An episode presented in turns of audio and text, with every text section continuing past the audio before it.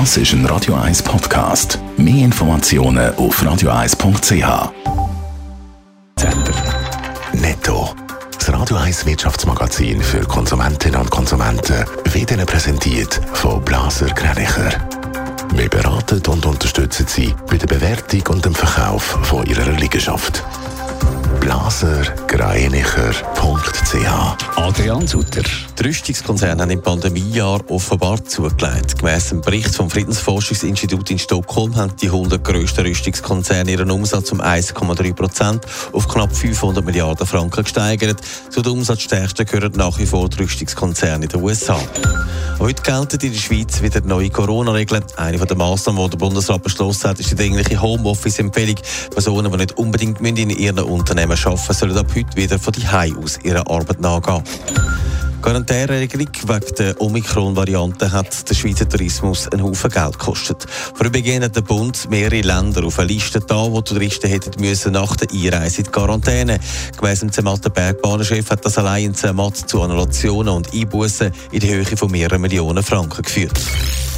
Ab heute, wir haben gehört, gelten neue verschärfte Corona-Massnahmen. Das betrifft zum Teil auch das Schaffen. Verschiedene Unternehmen haben ja schon härtere Corona-Schutzmassnahmen eingeführt. Es könnte jetzt aber noch schärfer dazukommen. Adrian Sutter, kann dir ein Geschäft zum Beispiel sagen, 2G, es kommt nur noch ins Büro, wer geimpft oder genesen ist? Ja, es ist nicht nur bei der Gastroszene so, dass sie von selber können Regeln verschärfen können. Das darf auch der Arbeitgeber. Der Gesundheitsminister Alain Berset hat mal gesagt, wenn eine Firma welche härtere Massnahmen einführen, werde das der Staat nicht verbieten. Aber gemäss dem BAG ist es so. Eine Firma darf grundsätzlich 2G oder sogar 1G einführen, aber sie müssen das dann arbeitsgesetzlich begründen. Wenn das Epidemiegesetz noch die Verordnung der Covid-Massnahmen erlaubt in den Firmen einen sättigen Schritt. Das heisst, es dürfte schwer umsetzbar sein, dass man Leute vom Arbeiten ausstößt, weil sie nicht geimpft sind. Aber auch die Sicherheit am Arbeitsplatz wird wieder erhöht. Was gilt da ab heute?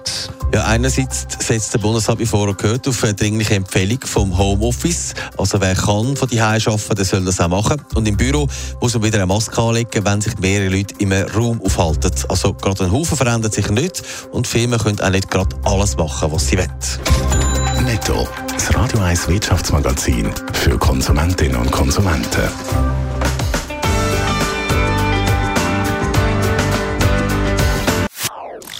Das ist ein Radio 1 Podcast. Mehr Informationen auf radio1.ch.